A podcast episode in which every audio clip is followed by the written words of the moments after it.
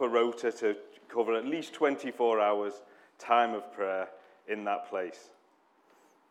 Be nice, wouldn't it? Make this a much shorter sermon, for one thing, if I could just say that. Unfortunately, the book of Andrew's not in the Bible. Well, it's in my Bible, but not yours. thing is, I've got to be honest and say, this type of prayer we're going to do, this 24 hours, it's not the only way of prayer.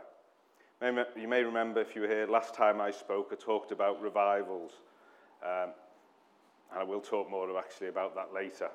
But I talked about a guy, John Tyson, who'd been around different revivals, places where they'd been, and said the one thing they had in common was simply hunger. There were different denominations, different ways that they got to that place.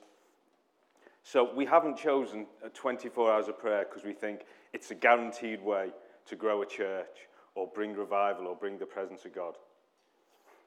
We're doing it because we think it's what God is doing now, though, and what He's calling us to do, and that we want to be a part of that. I'm going to start today by looking at the beginning of the Lord's Prayer. If you want to turn to Matthew 6. Been listening to a number of sermons uh, recently. Had one guy, is actually the same guy, John Tyson. He preached on the Lord's Prayer one sermon, and then the start of his next sermon, he's reading out the Lord's Prayer again and saying, "Oh, you're all worried now. I'm doing exactly the same sermon as last week." Whereas I was worried that just because I preached on the Lord's Prayer last year, think, "Oh, can I preach on this again?" so soon afterwards. I was going to suggest, because we know it's so well reading this together, but we probably read them from different versions and have different versions memorized, so it's probably been a bit of a mess. In fact, I remember once, this is over 20 years ago, there was a film called The Miracle Maker. It was like a claymation film about the life of Jesus. Um, and in that, they actually just quoted straight from the Bible most of Jesus' speech. Um, and we went with some of the family, and my gran was there, and she was quoting along to all the scripture, but from a different version. So, like in my ear during the film, I've got like the same meaning, but not quite the same words. Don't think they made that a DVD extra. Ah, I remember when DVDs were the future. Anyway, Matthew 6, verses 9 and 10. This then is how you should pray Our Father in heaven, hallowed be your name. Your kingdom come your will be done on earth as it is in heaven. I'm going to stop there because I just want to focus on that part of the prayer. And start by looking in verse 10. It talks about the kingdom of God. Jesus talked about this kingdom a lot. He's continually going around saying, the kingdom of God is here, or the kingdom of heaven is here, as it's put in Matthew's gospel, though they mean the same thing. Uh, Dallas Willard said, Kingdoms are about the range of effective will. And so Jesus was talking about this range, the will of God being done is coming to earth through him. At that time, the people of Israel were looking for a king to free them from Roman occupation, to bring back the glory days of David or Solomon. Um, but Jesus was announcing something very different. To him, that earthly kingdom stuff just was not important. He was saying, it's time for God's will to be done here on earth. When he follows then with, uh, your will be done on earth as it is in heaven, that's really just explanation of what your kingdom come means. I'm going to play a little game with you now, word association. This might not go well with loads of you shouting out, but we'll give it a try. Do the usual word association thing. I'll say a word, you say back to me the first word you think of. Okay. Left. Right. Up. Down. Cat. Heaven. Right. Did that. It was a bit deliberate and tricky. You see, they were all the first thing, they were all the obvious thing was the opposite. And some of you say hell, which is not the answer. Well, it's the answer I wanted, but not, if you see what I mean. Well, we'll talk about that. We get accused some in some areas of the church, probably us. I don't know if we've even been accused of it personally as a church at some point, of not talking about hell enough. We don't talk about it a lot, I'll be honest, but that doesn't mean we don't talk about it enough. If you look at Jesus' ministry, he didn't talk about hell a lot.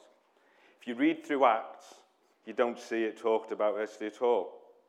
There's a thing you may have heard of called the fire and brimstone sermon. That thing where there's preachers saying, If you died tonight, do you know where you'd end up? Basically, trying to get people to just give their lives to Jesus just out of pure fear. And yet, that sermon is nowhere to be found in the Bible. Nowhere in the book of Acts did the apostles go around using hell as a way to try and get people to believe in Jesus. In fact, a lot of what we think of about hell is not in the Bible at all. That's another series. I'm not talking about that today. The one we probably don't, won't do is we don't talk about hell much. But it's because it's not where our focus should be. Like, here's another game we'll try. Can anyone find me a sentence in the Bible with the word heaven and the word hell in it? You want to start flicking through? Maybe get on your phone. I can see Tom's thinking. I'll, I'll save you the trouble, Tom. It's not there. Not a single verse in the Bible. I'm setting you up again. What you will find in the same, sentence, in the same sentence as the word heaven is earth throughout the Bible. Uh, Tim Mackie, who uh, runs the Bible Project, which is, if you've not seen it, some great videos on YouTube, well worth watching. He says this The Old Testament storyline is about God selecting one family out the nations, and what he wants to do is at least restore heaven and earth as closely as possible in and through this one family. And so Israel is that family. Israel was called to be a nation of generosity and justice, and within themselves, as, as a little picture of heaven and earth, more united than it is anywhere else. Israel, it turns out, has a rift between heaven and earth in themselves just as much as anywhere else. And so the story of the New Testament is the story of Jesus coming as the one person in whom heaven and earth completely overlap. And he comes through his kingdom to begin to do something for humans that they couldn't do for themselves through his life and death and resurrection, and then through his kingdom movement and the coming of his spirit to begin a people movement in whom heaven and earth is overlapping more and more inside themselves and also in our communities, pointing forward to the complete reunion of heaven and earth. Jesus was fully God and fully man. He was that complete overlap between heaven and earth. And now, with the Holy Spirit living within us, we also, as well as being fully human, we contain heaven. We're not that full realization of the complete overlap of heaven and earth yet, but one day we will be. And that's the direction we want to be moving in with our whole lives. 2 Corinthians 5, Paul writes about how we groan, longing to be clothed with our heavenly dwelling. There's a longing for heaven that God has placed in our hearts. And we want to see that overlap of heaven and earth increase, not just in our own lives, but throughout the earth. So when Jesus came, he wasn't seeing this overlap of heaven and earth around him. All four Gospels tell the story of Jesus cleansing the temple, uh, where he threw out people who were just doing things that were not godly, not what they should be doing in that place. There's debate about whether he did it once or twice, because while three of the Gospels put this story right after uh, Palm Sunday, so in the week before Jesus died, John puts it at the start of his Gospel.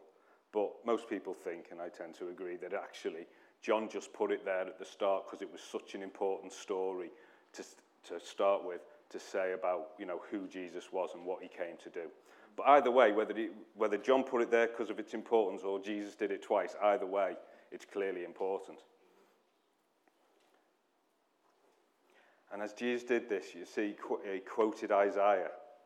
He said, Is it not written, My house will be called a house of prayer for all nations? Because to Jesus, that's what the overlap of heaven and earth should have looked like in that temple a house of prayer for all nations. A couple of weeks ago, Sue spoke about another house of prayer, David's tabernacle. This came before they had the temple that David's son Solomon oversaw building that. And this tabernacle was nothing special from an earthly point of view. But of all the time before Jesus came, it's probably the biggest, most consistent overlap of heaven and earth that ever was. In the temple, you had the Holy of Holies and the veil that kept the presence of God away from the rest of it. Um, and only the high priest could go in at certain times after being ceremonially cleansed. But that didn't happen in David's tabernacle. It was a single room and the Ark of the Covenant, the presence of God, was in that room all the time when people were in there, continuous prayer and worship day and night.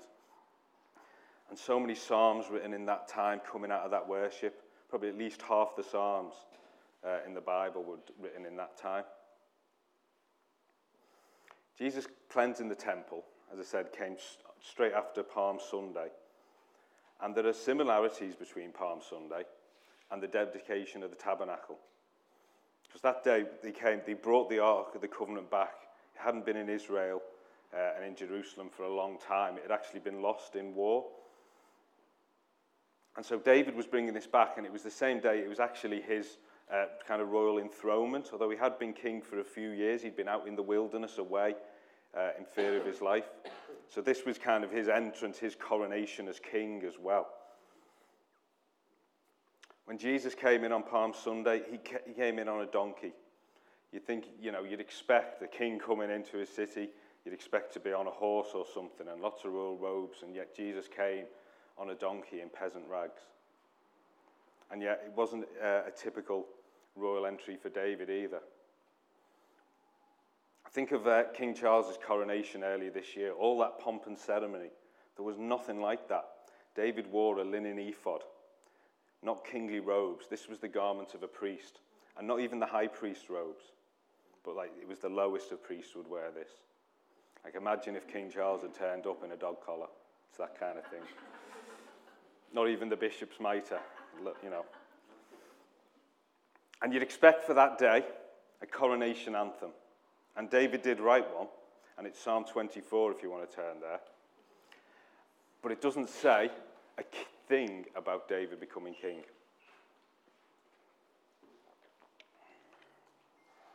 Says this The earth is the Lord's and everything in it, the world and all who live in it. For he founded it on the seas and established it on the waters. Who may ascend the mountain of the Lord? Who may stand in his holy place? the one who has clean hands and a pure heart, who does not trust in an idol or swear by a false God. They will receive blessing from the Lord and vindication from God their Saviour. Such is the generation of those who seek him, who seek your face, God of Jacob. Lift up your heads, you gates. Be lifted up, you ancient doors, that the King of glory may come in. Who is this King of glory? The Lord strong and mighty, the Lord mighty in battle. Lift up you heads, lift up your heads, you gates. Lift them up, you ancient doors, that the King of glory may come in. Who is he, this King of glory? The Lord Almighty. He is the King of glory. Imagine you're there on that day when David's having his coronation and the Ark of the Covenant's coming. And you're there, one of the people, probably loads of people lying in the streets, and they're singing this coronation anthem, and you get to the line, Who is he, this King of glory? What are you expecting the next line to be? It's David. David is the King of glory. All hail David. Swear all allegiance to David, for he is mighty. That's what you'd expect. That's what any other king would have written for themselves or had someone write for them. And yet, David didn't do that. He wanted all the attention to be on God, the true King of glory, not on himself at all. He knew he wasn't the star, he wasn't the center of attention in that moment. But it was the Ark of the Covenant, the presence of God. Uh, David Fritch, in his book on uh, this, The Tabernacle of David, said David knew they weren't just singing songs, but we're building a throne and habitation for the King of Kings to rule the land again. Habitation. It's familiar, that word. I'm not sure why. But... As I said before, last time I spoke, I talked a bit about uh, revivals and that guy John Tyson, who went on his kind of tour with his family of all these places where there'd been revivals, and how that one thing in common was that people were hungry. I don't know exactly where he went, didn't see his itinerary, but he may have gone to a place uh, in America in Kentucky called Asbury, because in 1958 there was a revival there. And it's a, a Christian university there. Um, and then earlier this year, in February, it happened again. Um, it was just a Wednesday morning.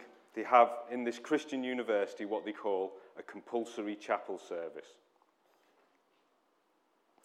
which so everyone's expected to be there. Now, as a teacher, I know that compulsory for students doesn't mean full attendance. They're not one and the same thing. But you'd hope most of the campus was there. And a guy preached there uh, called Zach Meerkreebs. And he says afterwards, it wasn't a good sermon. His, his phrase was, he totally whiffed, which is, I think it's an American sports term, but for like when you're trying to hit the baseball, you completely miss it.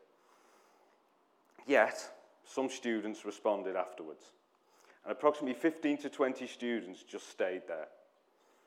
And hours later, they were still there. And not only were they still there, but others had come. People who were at that service and left, or maybe who hadn't been there, were in. And the, number of people there was growing and growing because the presence of God was there in a way that was tangible and powerful.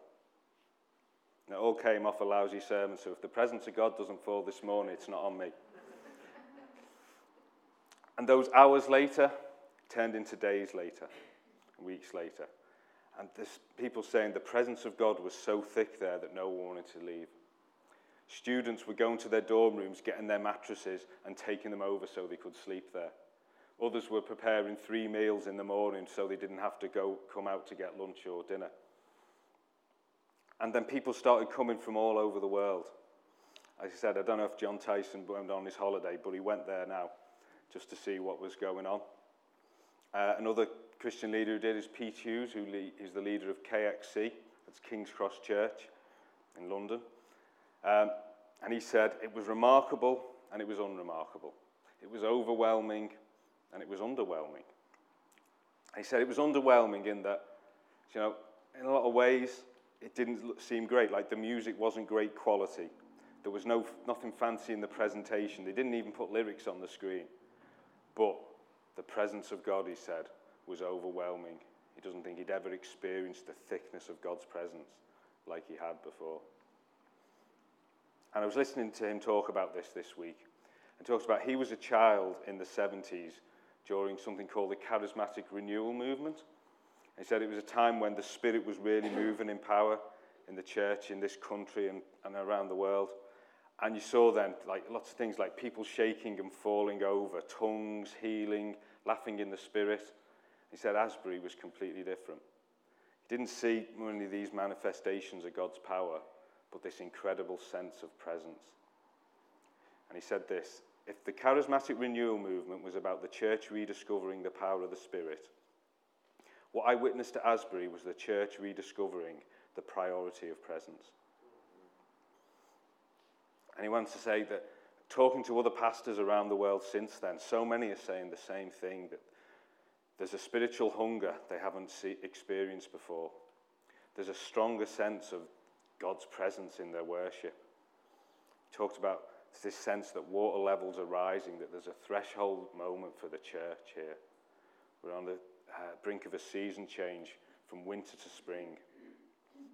And in the Bible, when you, tran- when you transition from winter to spring, that's marked by spring rains, which are those gentle rains that water the ground to prepare it for abundance. And it feels like just a trickle at the minute, but there's this sense that there's a tidal wave coming. We can expect more, that the Spirit is moving in power. I'm not telling you all this just because I think Pete Hughes is a good guy, so if he says it, it must be true. Although I do think he's a good guy, by the way. But I'm telling you this because when I heard him talking about this, when he spoke about this growing spiritual hunger around the world and this stronger sense of God's presence and being on the threshold of something, spring coming, it chimed with me and what I'm believing, what I'm feeling in my heart that God is doing now, and what others I've already been speaking to are saying. There's this sense in the church, in the world right now, that God is doing a new thing. He definitely is, and I don't want to miss out on it. I don't want us as a church to miss out on it. I want to press in. I want to take hold of all Jesus has for us and what he wants to do in this season. I was reminded a couple of prophetic words that we had as a church going back many years, and I think it's good to come back to these at times and not just think, God said that then, that was for then, and move on. One was one about stepping out onto dead ground, this kind of brown, dirty ground. And as we did, as our feet went there, God would turn that ground green and bring life there, but we had to step first. And that was around the time, a little bit before we had the boiler room, which for those who don't know, when we had a place in the town centre of Ormskirk where we've already done quite a bit of this 24-hour prayer. Um, and we, we did a number of things that came out of the boiler room doing that, but you might look back at that and think, well, we did it for a bit, then we shut it down, and we didn't see massive revival or anything. So you might look at that and think, it didn't really work, actually. Wish we hadn't done that.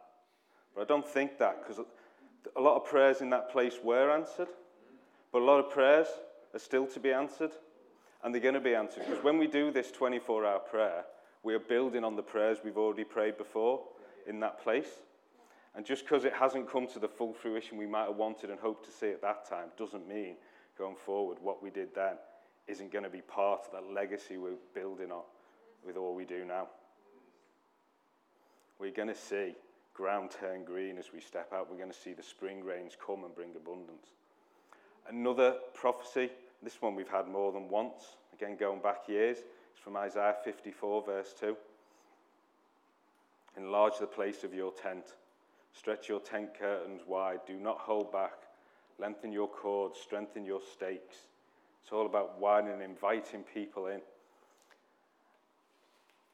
And what's happening in the church worldwide at the minute and just links with that so much. And at the same time, we've got this property now in the centre of Ormskirk. And we're trying to get a building there. We want to bring people in. Maybe we don't need to. Maybe we just need to put a tabernacle there. Maybe we should just knock up a gazebo and start worshipping. God is doing something. And He's calling His people to more of His presence in this time. And that's why we're having this 24 hour prayer, because we want to seek that presence. I just want to come back to the Lord's Prayer, because I talked before about your kingdom come. But before that, it says, Our Father in heaven, hallowed be your name. Hallowed, or holy, or set apart. There's a reason this is at the start of the prayer. Because God's holiness should be our starting place for prayer. We can so easily skip past it in a rush to try and tell God what we want Him to do. See, even if we start with God's holiness, sometimes it's just a quick detour. God, you're holy, so I've got a list of things I want you to do, as though we're praying to Father Christmas. And I believe in this time, and as we have this 24 hour prayer in a couple of weeks, that God wants us to start our prayer and worship simply by focusing on His holiness and being prepared to stay there for as long as He calls us to.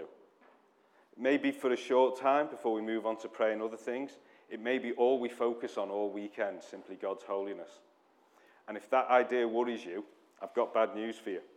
Because when heaven and earth are fully brought together, that's what's going to be happening. In Isaiah 6, the prophet Isaiah has this vision. In the, in the year that King Uzziah died, I saw the Lord high and exalted, seated on a throne and the train of his robe filled the temple. Above him were seraphim, each with six wings.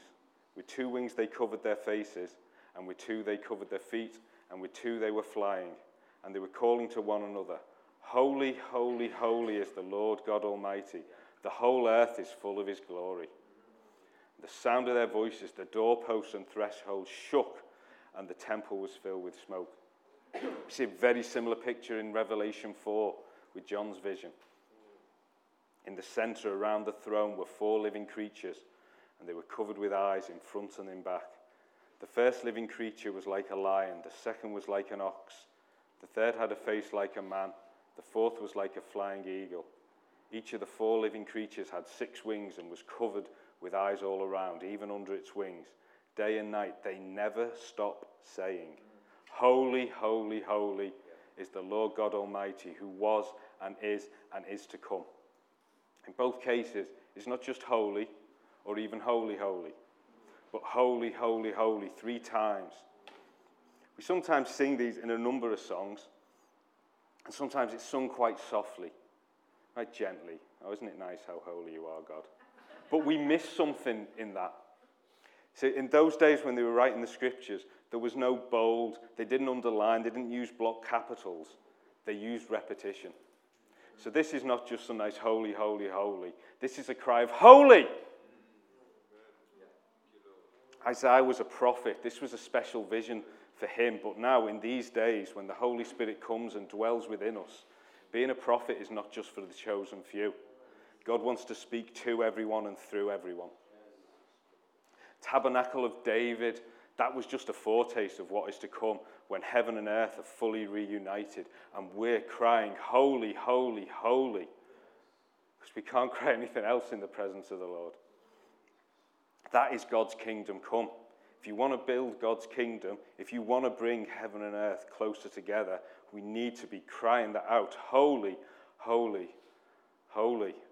We need to start our prayers simply by focusing on God's holiness and not looking to move on until God tells us to. I mentioned before that charismatic renewal movement in the 70s, where the Spirit was moving in power with lots of tongues and miracles. And one of the leaders of that was a guy called John Wimber. And before that movement started, he was reading the book of Acts and he was thinking, we should be seeing the same thing today. I should be seeing that. So we just, I'm stepping into it. I'm going to try and make all this stuff happen. And he saw no fruit. And so he was really discouraged. And so he went, he was in a hotel room while he was away doing this. He said, he just prayed to God and said, I've had enough. I'm quitting. Because it's nothing's happening. And he hears a whisper. And he says, I've seen what you can do. And now I want to show you what I can do. And the charismatic renewal movement followed that. I'm not saying it was just that one moment and just one Mim- John Wimber, because there were others involved. But that, mo- that could only happen because anyone else involved, it wasn't just about what they could do, but seeing what God can do. I want to see what God can do in this place, in this time. See, as leaders, we've been talking about the year ahead and planning, and we haven't planned lots or even any new ministries. We've been talking about creating a rhythm for our lives that will bring about our mission of being a habitation of the presence of God within our community. So that we can see not the best we can do by coming up with some plans, but seeing the best that God can do by seeking His face, seeking His holiness. And that's why we're doing 24 hour prayer. That's our big plan for the year. Like Sue was talking about the other week, David's big plan for that his, the nation of Israel then was let's just set up a prayer tent in the middle of the city. Our plan is let's get in our town centre and start praying and see what God can do. Amen. And you may worry, it might just turn into some holy huddle. And it can do that sometimes. You get so focused on, we'll just pray here and forget the outside world.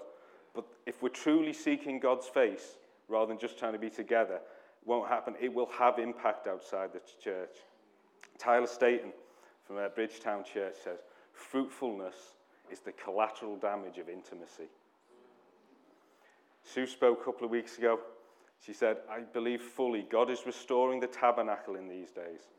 It's getting faster and faster and more obvious. When his presence is manifest in our midst, people will be falling over to come to know him. There's lots of things I want to see changed in this world, in this town, in my life. There's altars I want to see torn down. And I could go about and try and do it myself, and I may, I may pull something small down. I may accomplish something little. But if I seek God in His presence, there's no limit to what He can do. Going to finish now. I want to invite the uh, musicians to come back up. I'm just going to, as they're getting ready, I'm just going to finish with a prayer. And a prayer, I'm just going to read Psalm 24 again.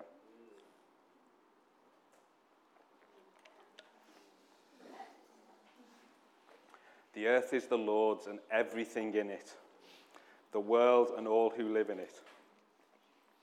For he founded it on the seas and established it on the waters. Who may ascend the mountain of the Lord? Who may stand in his holy place?